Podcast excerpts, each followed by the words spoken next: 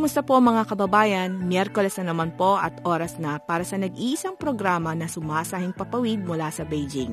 Tampok ang kwento ng mga kababayan nating namumuhay dito sa China. Ako po ang inyong host, Mac Ramos. Welcome sa programang Mga Pinoy sa China.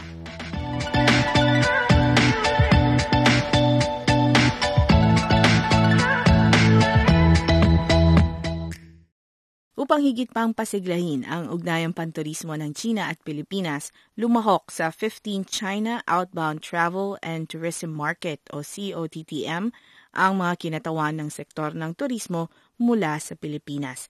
Narito po ang eksklusibong interview ng mga Pinoy sa China kasama si Ginoong Tito Umali, Tourism Attaché ng Philippine Department of Tourism Beijing kung saan higit pa niyang ipinaliwanag ang kahalagahan ng COTTM sa tourism campaign ng Pilipinas sa China.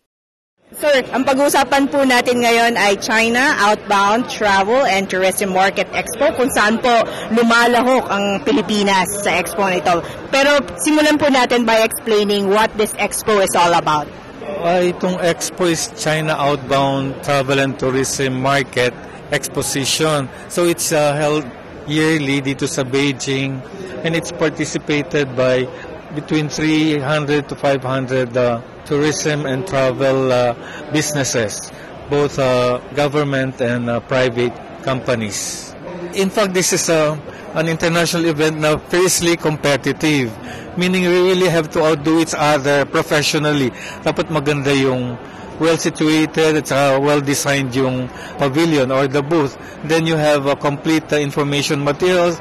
You also give uh, uh, native uh, giveaways to uh, inquiries and then you of course you have to answer them uh, in the best way you can uh, you have really not only to put your best foot forward but you have to be sincere and really honest in dealing with uh, everybody whether they're uh, rich or poor eventually they get to travel if not in the near future in the distant future yun po yung reminders ninyo sa mga Filipino participants here? Oo, ganun nga. Kasi yung promotion, hindi mo lang iisipin yung ngayon eh. You have to talk the, not only the short term, medium, pati na yung long term. Like especially in public relations, pag maganda yung pinakita mo, sincere ka, you're truthful, they will remember that. Even if uh, they're not ready to travel uh, next month or next year, they will uh, still remember the good things, the best things about the Philippines and the Filipinos. Impressions count. Oo, oh, tsaka yung truthfulness, honesty. Doon po sa sampung taon na paglahok ng Pilipinas sa COTTM, kumusta po yung gains natin? By participating at the during at uh, COTTM, we got to establish uh, the Philippines as a wholesome and a decent uh, travel destination which is uh, China's nearest uh, ocean neighbor. So nakilala tayo ng travel trade ng China. And then we, like for instance, today and yesterday, we've had uh, networking, uh, face-to-face uh, negotiations with uh, resorts, uh, wedding planners, and uh, family vacation organizers uh, among other. Eh, plus, uh, we also had a meeting, a sales meeting with the Hainan Airlines so that they can uh, open uh, flights uh, to Cebu. We'll also launch the refresh campaign on It's More Fun in the Philippines, focusing on sustainable and responsible tourism for both uh, international and domestic travelers uh, to our country. Bakit po ito yung nagiging trust ngayon ng DOT? Ito yung talagang ano, advocacy ito ni President uh, Rodrigo Duterte. Tapos uh, it's being strongly, very strongly, most strongly supported by our Tourism Minister Bernadette uh, Romulo Puyat, who strictly enforces uh, rules and regulations so that we can uh, really properly plan, implement, monitor, uh, evaluate, and then research on the outcome of this um, campaign. It's a, an advocacy campaign for both uh, the uh, visitors, whether international or domestic, and of course, the local uh, people in each of the tourist destination. Yung thrust ng sustainable and responsible tourism so that we can preserve our uh, fragile uh, environment and also our old customs and tradition, plus the decency and the character of uh, Filipinos in the host communities of tourist destinations. Yung magiging sustainable para for future generations kung ano ang mayroong mga attractions sa isang destination makakamit pa rin at ma-experience pa rin ng mga bisita at lalo-lalo nakikita sa dissenting paraan ng mga tao dito sa mga destinasyon. Before hindi ganito, the thrust is always on the, the number of tourists, the amount of uh, earnings we uh, get from uh, tourism, uh, regardless of whether we destroy the environment o kaya nasasamantala yung mga tao sa mga destinasyon. Pero hindi na ngayon sa administrasyon ni President Duterte at sa administration din ni Secretary Berna Puyat. Halimbawa po nito ang nangyari sa Boracay kamakailan. Ah yes, very successful to. Six months lang siya na-rehabilitate ang Boracay ngayon. Uh, thousands if not uh, million, hundreds of thousands uh, positive feedback ang gusto. Kasi almost na ibalik ng uh, Pilipinas yung dating pristine uh, condition of Boracay when only very few people were visiting it. Uh, in 19, 1985 when I first went there, there were very few resorts, mga nipa huts lang. At saka pa yung makeshift uh, uh, comfort rooms. Walang mga luxurious hotel. Uh, although ngayon meron luxurious hotel, the government is uh, really trying its best to put it to its uh, natural state as uh, much as possible. And uh, it's uh, very successful. In this uh, era of sustainable and responsible tourism, I think it's uh, important not only in promotion and marketing, but also in communicating the best of the Philippines and the Filipinos. Yung kailangan malaman ng mga tao sa China kung ano talaga ang Pilipino na talaga uh, maasahan sila at tumutulong sa mga bisita at sa mga kapwa nila. At saka pa kasama sila sa they're citizens of the world for the whole uh, global village. Pag-usapan po natin yung strategy ninyo. Kasi nga, nabanggit niya na na you're not really very focused on the numbers, pero po kailangan enlightened at marunong yung mga turistang pupunta sa Pilipinas. Ano po yung inyong mga ginagawa hinggil dito?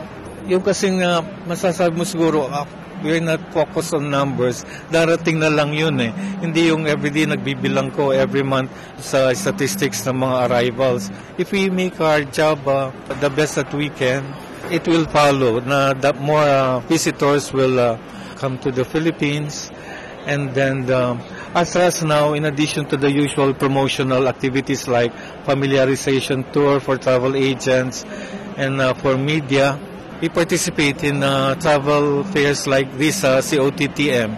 And then we also have product presentations in new source markets uh, for uh, travel agents and media to know more about Philippine tourism. Like galing na kami sa Xi'an, we not only participated in uh, China Xi'an Silk Road International Tourism Expo last month, but uh, we also previously we did uh, product presentations for the Philippines different uh, attractions, but also we also focused on uh, education tourism like uh, English as a second language. Pero napansin namin during our participation during the Xi'an Expo, because uh, and Xi'anxi province is landlocked, just like our previous visit to Harbin, uh, Heilongjiang, uh, these are landlocked and uh, very uh, in cold areas. Kaya they're excited whenever they see islands, lots of fine sand beaches, and island hopping that they could really enjoy decently and wholesomely uh, with the whole family, from grandparents to children. Children like as early as infant and toddlers. Because uh, I've noticed in my 15 months here in China, kids here from toddlers, they're uh, considered as the little emperors and empresses of China. They're great influencers on the family activities. So if they say, for instance, a, a young boy, a toddler will say, I want to go to the Philippines and play with my Filipino teacher while learning English. Oh, sige, uh, they'll, they'll go there now. They want to make uh, the little emperors and empresses very happy and uh, really well educated and uh, to be brought up in the best way they can as future leaders of China and of the world. Sir Tito, ang programa po natin ay mapapakinggan sa Pilipinas at mapapakinggan din po sa mainland China. So ngayon, as we invite our Chinese friends to come to the Philippines, ano naman po yung mensahe ninyo sa mga kababayan nating tatanggap sa mga bisitang Chino? Mga kabalen, kapampangan kasi ako eh. Mga kababayan, well in fact, yung mga negative impression ko, one week stay pa lang na baligtad na. Um, nakita ko na sincere yung mga tao dito uh, from the top uh, travel executives to the government officials to the lowly sales lady in uh, malls, pati na yung mga uh, side street vendors. Naging kaibigan ko na sila kasi almost every day or eh, very often kami nag interact Pag namimili ako at saka nakikipag uh, uh, transact ako ng business officially and professionally. Kaya madaming makikita dito sa Northern China. Maraming temples and pagoda. Kung hindi niyo masyadong maintindihan yon marami dito na wala tayo sa Pilipinas. I've been here for 15 months and I can, I can count with sa isang kamay ko 1, 2, 3, 4, 5 isa, dalawa, tatlo, apat, lima na naging mga hindi masyadong friendly. So hundreds sa iba thousands na na-meet ko dito sa China. Malaking bagay na yon uh, they're well educated and noble hearted uh, you have to experience it to believe it. Kumusta ang buhay-buhay ng mga kababayan natin dito sa China? Alamin sa programang Mga Pinoy sa China.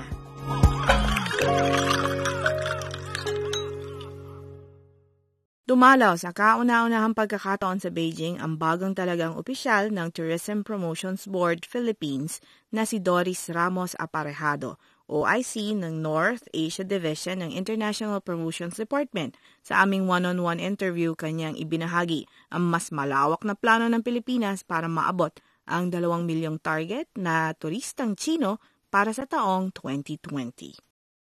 Magandang araw po sa lahat. Uh, binabati ko po ang lahat ng listeners ng China Media Group Filipino Service. Okay, salamat po sa inyong pagpapaunlak sa panayam na ito, Ma'am Doris. Uh, maraming salamat din po sa oportunidad na binigay nyo para sa Philippine Tourism. Ito po ang inyong kauna-unahang pagkakataon na sumali dito po sa event na ito. At kauna-unahan ko rin pong pagkakataon na bumisita sa Beijing.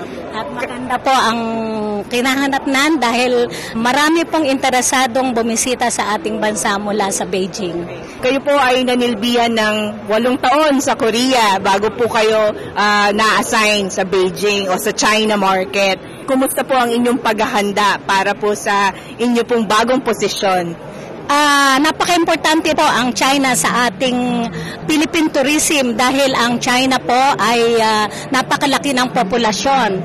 So last year po, ang outbound ng China reached 162 million, an increase of 13 over which uh, 52 travel overseas, 84 million po. So in terms of expenditure naman po, they are spending 115 more or less billion in 2017. Uh, this year po, outbound travelers from China is forecasted to reach 180 million. Laki po ng uh, inilago, no? Opo. Uh, and by 2020, on pace to reach mga 200 million mark. Uh, with this China, it will be a key source for the tourist traffic and tourism revenue for the whole ASEAN countries. So the Philippines will also benefit from these uh, statistics. For the last uh, three years po, tourist traffic from China to the Philippines uh, increased by uh, 37% po. 37% annually po yon. So we can't ignore yung laki po ng market na ito. And uh, dapat po na maybe I should say congratulations I'd like to congratulate the Department of Tourism for the huge huge improvement in terms of numbers when it comes to tourism visits. Uh, with this, the Department of Tourism Shanghai and Beijing is targeting about 2 million for this year. For 2019? Uh, tourist arrival from China by 2020, so by next year and became the biggest source of tourist traffic for the Philippine tourism. In terms of tourism revenue, China market is the second largest source of international tourist revenue for the Philippines.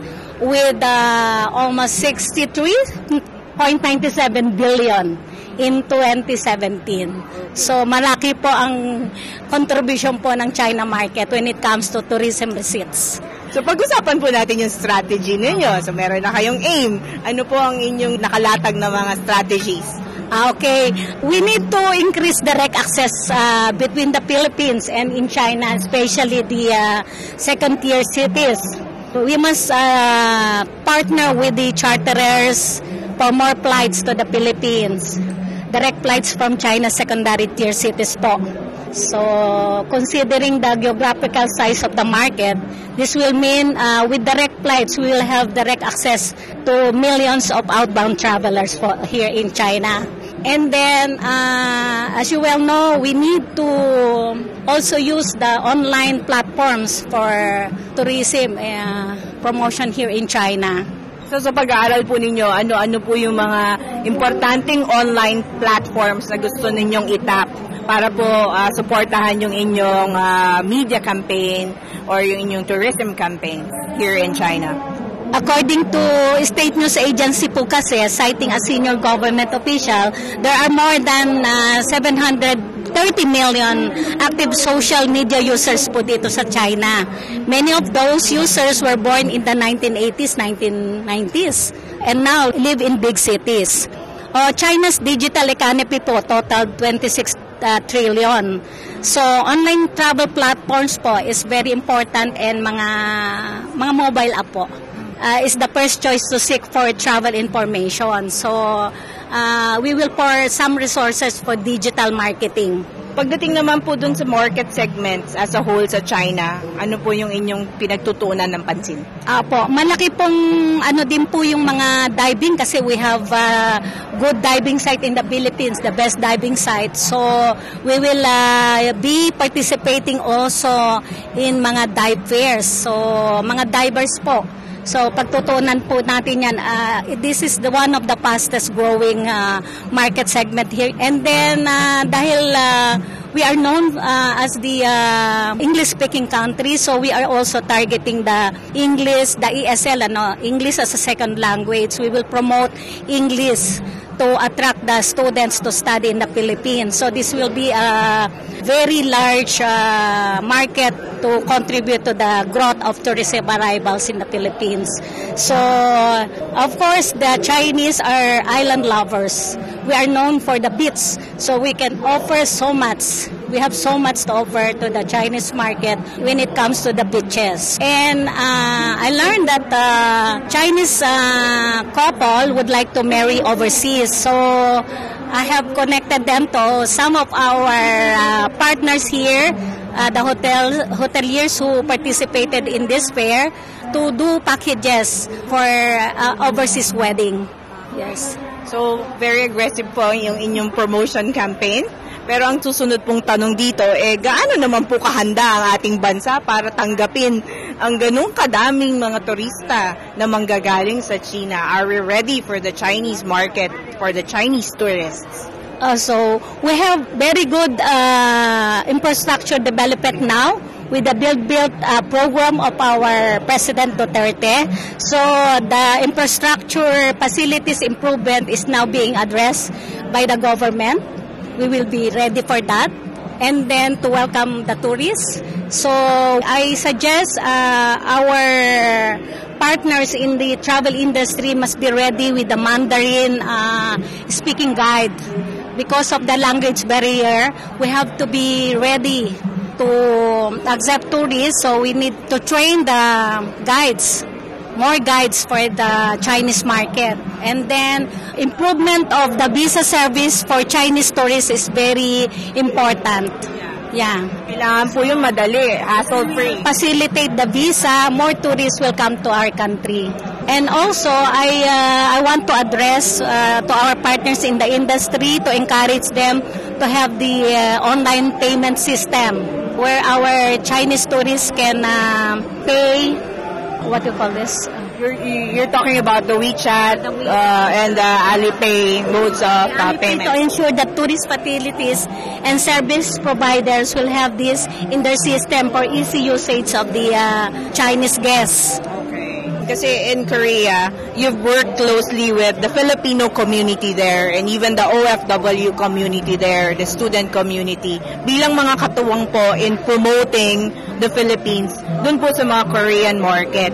Dito po ba sa Beijing, ano po ang inyong maipapayo? Ano po ang magiging papel naming mga OFW para suportahan yung inyo pong uh, target na 2 million 2 million tourists from China? In Korea, we value the presence of our OFWs. We are invited in the forum in the embassy to speak about the destination so our kapwa kababayan will have uh, learning on our destinations because you will be the one who will be promoting here to help us promote the Philippines. So uh, we uh, conduct regular forum in the embassy Gaano po ba ka-epektibo kung kaming, kaming mga OFW magsisilbing mga ambassadors of tourism? Matutuwa po ang ating gobyerno niyan dahil kayo po ang talagang makakapag-encourage uh, sa ating mga Chinese tourists para ibenta, lalo na yung mga mga ano nyo, mga probinsya nyo. Opo. So, totoo po yan. Talagang kailangan namin ng yung tulong. Sa laki po ng China at ang laki po ng population, we need your help. Sa inyo pong initial observation, ano po yung magiging areas of concerns sa mga Chinese tourists? Wala po kayong mga red flags and stuff like that? Uh, areas of concern for the tourists. Sana po, pagbisita na at nag, dumami po ang turista, sana po pangalagaan ng ating galikasan. Di po ba? Opo. Kasi tayo din po mga Pilipino, we have to be concerned with our environment. Totoo po yan. Dapat hindi natin isakripisyo yung ating pong kapaligiran para lamang po sa turismo. Marami po tayong turista pero dapat po sana ang ating ano ay maging responsible din po na protektahan ang ating environment. Sustainable tourism po ang uh, panawagan ng ating gobyerno. Di ba po natin natatalakay yung lugar po na gusto ninyong i-promote sa Pilipinas kasi po ang Boracay ay sikat na sikat na, di po ba? Siguro po, uh, we will encourage direct flights. So, uh, pwede po nating i-promote ang Davao din po bilang isa din po yan destination at uh, at nag uh, ano po nag-improve na po talaga at napakaganda rin po ng Davao ang ano po ng probinsya ng ating presidente. And then uh, we will uh, be diverting uh, tourists also to Clark uh, because they have the direct flights and from Clark we can further promote Subic and also our cuisine in Pampanga and the nearby provinces, the Bulacan, Bataan.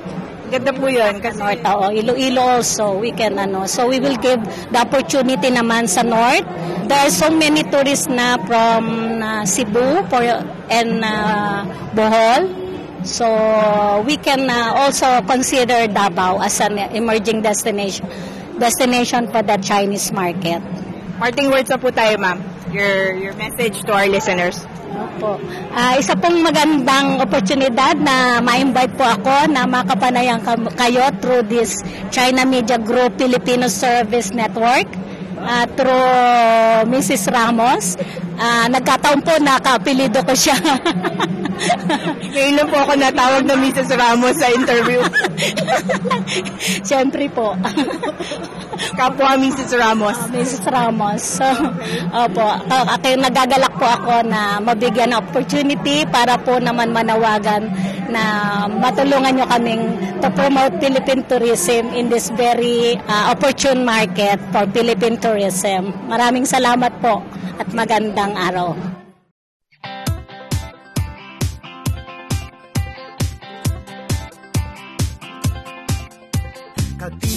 Ba ang iyong mga paa? Handa nang umalis, magiwaliw at lumarga. Buti na lang taga dito ka.